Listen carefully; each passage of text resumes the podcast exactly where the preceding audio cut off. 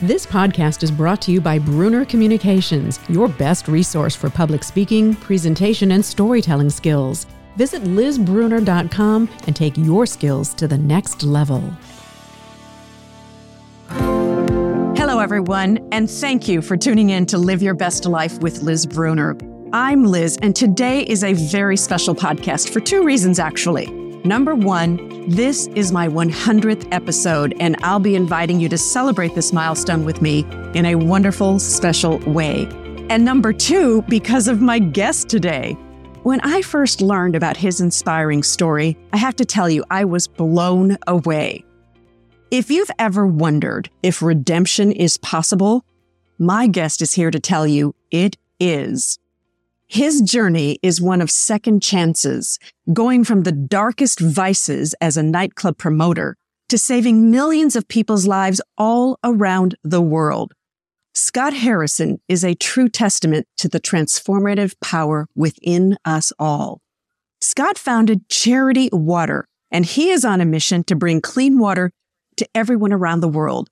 His inspirational story is chronicled in his New York Times best-selling book called Thirst. I love this book. It's amazing. Scott, welcome to my podcast and thank you so much for being here today.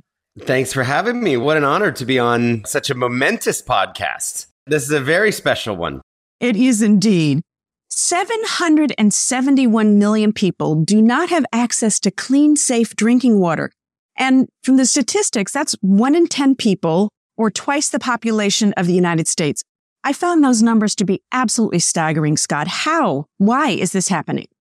Yeah, well, it's not something that most people really think about, right? I mean, right. we wake up here and we start our coffee. Maybe we get some filtered water out of our refrigerator and we brush our teeth and maybe grab a bottle of water on the way to the gym.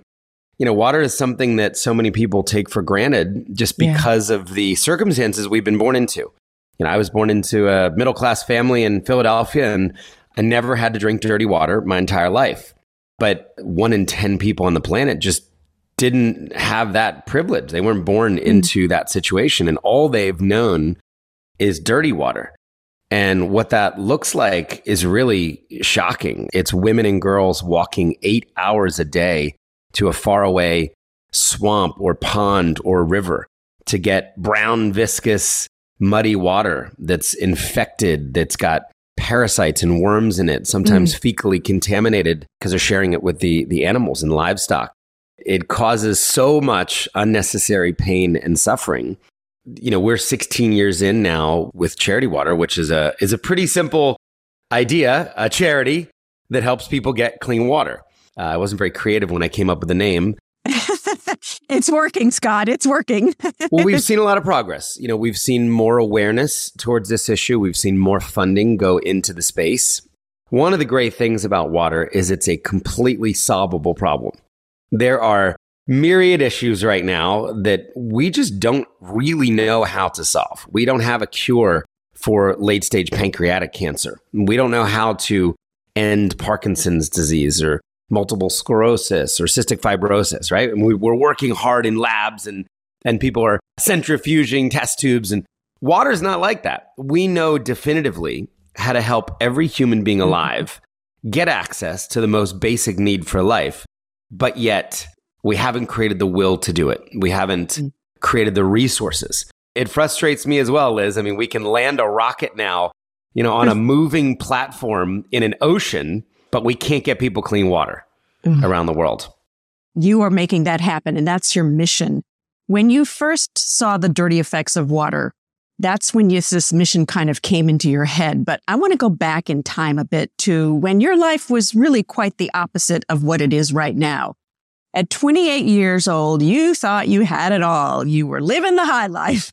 You were a top nightclub promoter in New York City and and as you write in your book, there was this endless cycle of hanging out with the supermodels. There were serious drugs, heavy drinking. And it sounds like getting wasted every night was kind of your job, right? And getting others wasted. so this was truly a radical departure from how you grew up. You were an only child and you and your dad became the caregivers for your mom who suffered from extreme carbon monoxide poisoning. How so?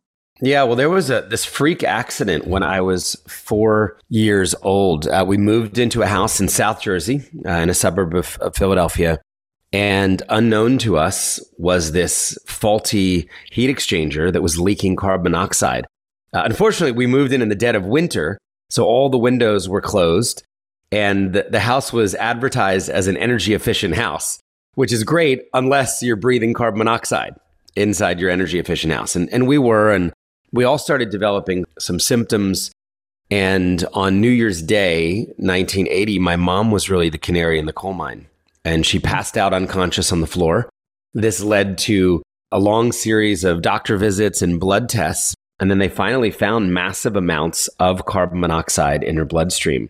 Her immune system irreparably shut down. Her body's ability to process anything chemical was forever gone. And the most ordinary things would make her sick from soap to, you know, a car going by with uh, some exhaust, fabric softener, deodorant, you know, would knock her out for days if she got a whiff of deodorant. So she really had to, from this point on, create a pure environment for herself.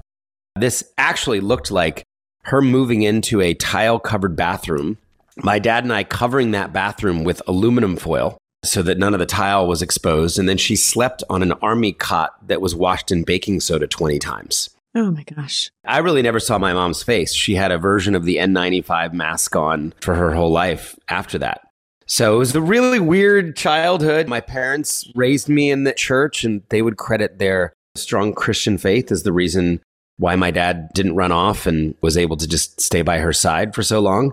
But, mm-hmm. you know, at 18, I wanted to have some fun. yeah. I moved to New York City and, and lived the unfortunately cliche prodigal son rebellion story that lasted you know, 10 long years, filling up 40 nightclubs full of reveling, drinking, drugging. Mm-hmm. And I was pretty good at that job. I was good at getting people to line up to hope they might get past the velvet rope so that we could take $25 a cocktail from them or $1,000 mm. for a, a nice bottle of champagne. Well, and you talk about in your book, this really was the beginning of that dark tunnel version of yourself. And this went on for 10 years, a decade. But yeah. your body finally tells you, whoa, it can't handle this anymore. What happened? Well, you know, one day I kind of go uh, unexplainably numb on half my body. And, uh, you know, I remember my, my club partner at the time was like, dude, no wonder you're having health issues. I mean, you, know, you go to bed at noon, you, know, you go out to dinner at 11 o'clock at night. And so I was convinced that I was going to die and I had some sort of brain tumor or, you know, some incurable disease. And then I started very quickly to think about heaven and hell, you know, some of those, those concepts that I was brought up with as a kid in the church. And well, did I believe in any of that stuff? And like, I was pretty sure I was going to hell if I did, That's the way that I'd been living. And then I started thinking about legacy. If I died at 28 years old, what would my life have meant? And it really would have meant nothing. My tombstone, you know, the best that I could come up with was here lies a man who's gotten a million people drunk. That was it. I hadn't done anything to contribute to my neighbor in need, or I hadn't been generous with my time or my talent or my money. Um, I had just lived selfishly for myself and, and brought a lot of people on in that selfish lifestyle. So, you know, this led to kind of a rediscovery of faith and spirituality and what did I still believe and, you know, what did I want to opt back into? And a couple months later, actually, the health conditions just went away. I just stopped being numb. You know, the doctors couldn't find anything wrong with me and the MRIs and the brain scans. And they said, no, you're completely healthy. I wound up selling everything I owned and deciding to kind of give one year of the 10 years I'd wasted in service to others. And I applied to 10 famous humanitarian organizations that I'd tangentially heard of. I was denied by all these organizations because it turns out they're not looking for nightclub promoters to join humanitarian missions. But I was very fortunate that one organization said if I was willing to pay them $500 a month, and if I was willing to go live in the poorest country in the world, which at that time was post war Liberia, West Africa, then they would take me. And I said, Great, here's my credit card number. I'm in. Oh my gosh. My life changed in, in such a radical way as I set foot on a hospital ship off of the coast of West Africa with 350 doctors and surgeons and nurses, all volunteers, all who had come from countries around the world to serve people for free. Mm-hmm. I quit the drinking and the smoking and the drugging and the gambling and the pornography. And I vowed to kind of go completely clean and see where that would take my life. Think of this as an ocean liner, like a cruise liner that had been gutted and turned into a state of the art hospital ship. We have to point out it's not a luxury cruise liner. Well, it wasn't a luxury cruise liner. No, no, you're right. It was 50 some years old. There were roaches. But at one point, you know, 50 plus years ago, it had been one of the early ocean liners. Yeah. You know, everything changed for me. And my third day there, the people knew we were coming. The coming of these doctors had been advertised throughout the country. At about five in the morning, I remember getting into a convoy of Land Rovers with these doctors and nurses. And I had on my hospital scrubs. And my volunteer job was going to be photojournalist. I was going to document mm-hmm. all of the patients for the medical library to be archived. And then I would write stories that the organization would use to raise awareness and money. And I knew that we had 1,500 available surgery slots to fill. And I remember thinking, are there 1,500 sick people that are going to turn up? And when we turned the corner, the government had given us the football stadium, the soccer stadium in the center of the city. And we saw 5,000 people standing in the parking lot waiting for us to get there and open the doors and begin the triage. It was such a devastating moment realizing we would send more than 3,000 sick, desperate people home without seeing a doctor yeah. because we didn't have enough doctors. We didn't have enough resources. And that left such an impression on me. Yeah. And among other things, that one year turned into two years of all the things that I was exposed to from cleft lips and cleft palates and leprosy, flesh eating disease. Of all the things that I saw, it was people drinking dirty water that left the biggest impression on me. Yeah. And I learned two things, Liz. I learned half the country was drinking dirty water, and half of the disease in the country was because people were drinking dirty water. So that was the eureka moment for me, the discovery of the root cause of so much of this sickness and suffering. It was dirty water. And maybe this is something I could go home and work on so that 5,000 sick people wouldn't need to stand outside a football stadium only to be turned away.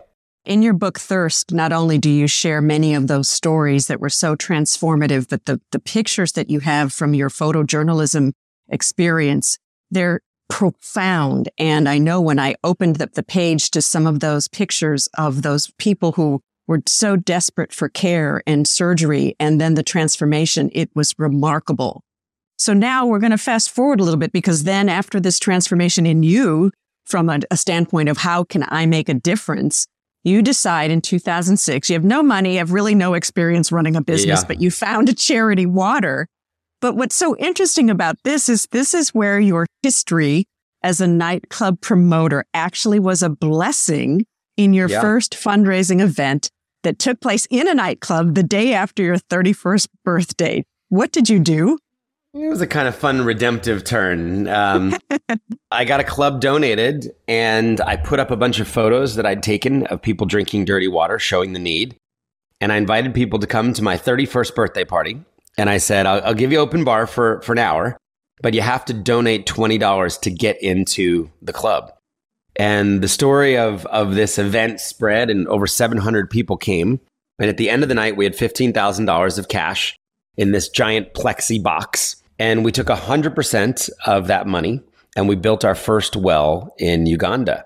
Mm. When the well was built and we, we got to fix a couple others nearby, we sent the photos and the GPS coordinates back to the 700 people. And we said, This is exactly where your money went. Because you came, because you gave $20, people's lives have been transformed and they are now drinking clean water. Here, look. Mm. And the idea of closing the loop was so novel at the time. Uh, none of the 700 people expected to get photos, satellite images of wells, and video of clean water flowing from a $20 gift, from a $20 bill they threw into a box. And that simple idea was so transformative. People said, How do we give more? How do we get our friends involved? That really became the core of Charity Water's business model. This idea that if we can show people where their donations go, we can restore their faith in giving because so many people are skeptical about charities. So many people are cynical when it comes to charities and to giving. We can create this global movement of compassionate, generous believers, people who believe the money will actually reach the people in need and that we might be able to make a, a real dent in a paralyzing problem as big as the global water crisis if we stayed true to this value. And what I love also about that, and this was very important to you back then, it still continues to resonate, I think, today. Building trust and transparency was paramount. And you made it the mission that 100% of the donations would go towards yeah. funding clean water projects. And that's still true today. How do you make that possible?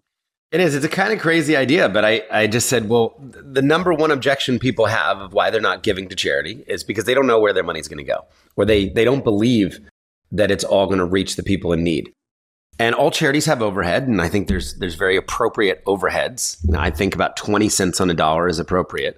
But we said, well, what if the public didn't have to ever pay for that overhead. What if we could go and open up a separate bank account and go find business people to pay all of those nasty, unsexy staff salaries and office rent and toner for the Epson copy machine, all those costs. And we made this promise to the public that forever, every penny, pound, euro, you know, whether they were to give $1 or $100 or even a million dollars, every single penny would go directly to the mm. field to help people get clean water. And then we could prove where that money went. Yeah. That turned out to be extraordinarily difficult. But 15 years later, we still run two separately audited bank accounts. Mm. Uh, we've had well over a million donors now from around the world have Amazing. given, you know, over $700 million and 100% of their money goes directly to help people get clean water. I mean, that's allowed us now to help 15 and a half million humans get clean water around the world. Yeah. And I think that 100% model is a reason people cite for giving. You know, we've heard time and time again, Liz, this is the first donation I've given to a charity, or this is the first time I've given in five years because I know where the money's going. We're kind of so crazy about the integrity of the 100% model. We even pay back credit card fees. So if a donor gives $100 on their American Express Believe me, I wish I got a hundred, but Amex takes four bucks. They take their 4%. They drop $96 into the charity's bank account. Well, we actually go to our overhead donors and we pull $4 from them and we make that $96 donation whole to the intended $100 that was given. And then we send the $100 to the field. Brilliant. It's a really unique business model and it's served us well. And today at scale, 131 business leaders and families pay all the overhead. There are 110 staff in the United States at Charity Water. All those staff salaries, all the flights, all that's covered by 131 generous families so that millions of people around the world now can have a pure experience. One of my favorite stories in the book is you're at one of the fundraising galas where you were hoping that in the middle of the gala, you're going to go live where they're digging a well and the water's going to spout up. And as I was reading this story in the book, I found myself, my heart was racing because I was so excited. I'm like, are they going to see it? Are they going to make it? Is it going to happen? And it does. That had to be an incredible experience. And I can't even imagine the energy in the room that night.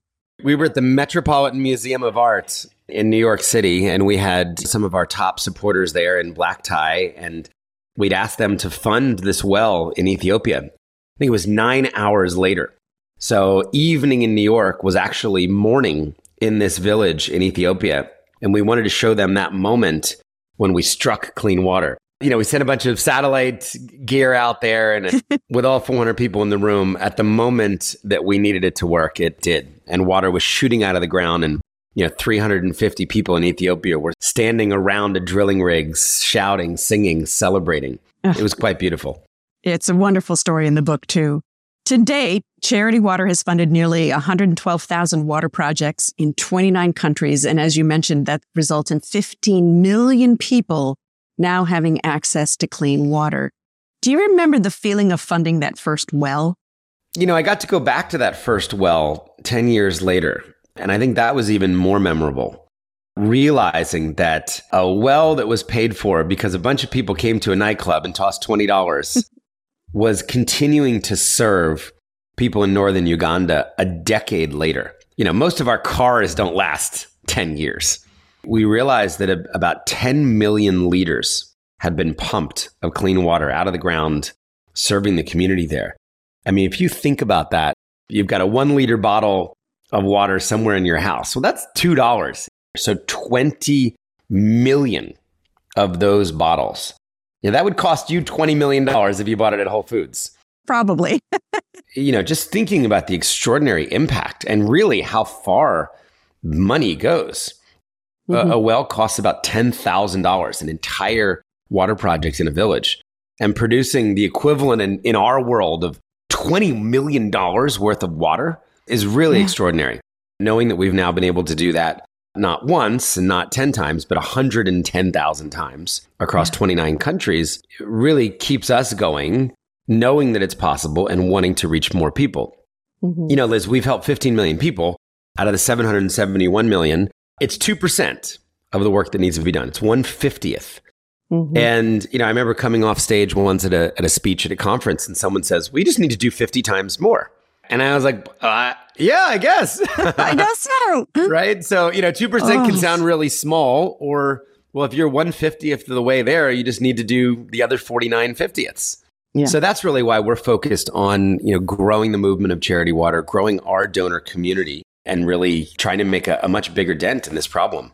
I do know that you work in partnership with other nonprofits around the world to help build these wells. So it's wonderful that you've now created this network besides Charity Water itself. And no surprise, folks, Scott has been recognized in Fortune magazine's 40 under 40 list, the Forbes magazine Impact 30 list, and recently number 10 in Fast Company's 100 most creative people in business issue. I'm curious, has anyone ever talked to you about creating a movie of your life? Yeah, they're actually working on it right now. There's a couple scripts that are out there. Who do you want to play you? I have my idea already, but I'm curious to know who you want to play you. You know, it, it's funny. This may surprise people, but I'm a fan of Andrew Garfield's work. Oh, I think he's a fantastic actor, and I don't know who your idea is, but well, I think there's a resemblance between DiCaprio and you. Oh, he's way too old though for this. Well, maybe makeup, makeup, makeup. All right. I know that there's a quote in the book that has tremendous meaning for you, and I want to share it with everyone. I spent a decade looking out for no one else but myself before I figured out that giving to others brought the greatest joy. And Scott, it brings me such great joy to share with our listeners that to celebrate and honor this, my 100th episode, I have decided to pledge $100 to launch my own campaign. And I am planning to match every dollar up to $2,500. So hopefully at least a minimum of $5,000 will be raised for charity water. Amazing. And your team has graciously created a special link just for this campaign. It's charitywater.org slash best life. And I want to say to all of you who are listening right now, to celebrate this milestone, please make a donation and let's continue to help Scott's mission of clean water. That's charitywater.org slash best life. And of course, you can learn more about Scott's nonprofit, charitywater.org, his incredible book, Thirst. I've read it. I found it so powerful. And we're going to have all of that information in our show notes again, along with that link for this 100th episode campaign of charitywater.org slash best life. And in full Thanks, transparency, I have to say, I promise to keep people updated as to how much has been raised via my social media platforms. And I hope people will stay tuned for that. So, Scott, an honor truly to have you on my podcast. And thank you so much for showing us that not only is redemption possible, but one person can make a difference because that is you all the way around. Well, I appreciate it. Thanks so much for your generosity. And the last thing I'd say I mean, clean water is one of the very few things everybody can agree on these days. Clean water for humans is so basic. Mm-hmm it's really allowed us to build a pretty amazing community of people who might disagree on lots of other issues, but can come together and say, my gosh, people need clean water to thrive, to live a healthy and fulfilling life. And we know how to do it. So thanks for inviting your community into, into the charity water community. Well, I want people to think the next time they brush their teeth, take a sip of water, make that cup of coffee. I want them to remember this story in your podcast. So thank you again, Scott. And I truly hope that Scott's story will inspire you to not only make a donation, but know that you are contributing to helping many people around the world live their best, healthy life. From the bottom of my heart, I say thank you. And until next time, be well. This podcast is brought to you in part by Fast Twitch Media, helping people tell their stories and giving them worldwide reach. The future is in the cloud, and Fast Twitch Media can take you there. Be your best digital self. Check out fasttwitchmedia.space.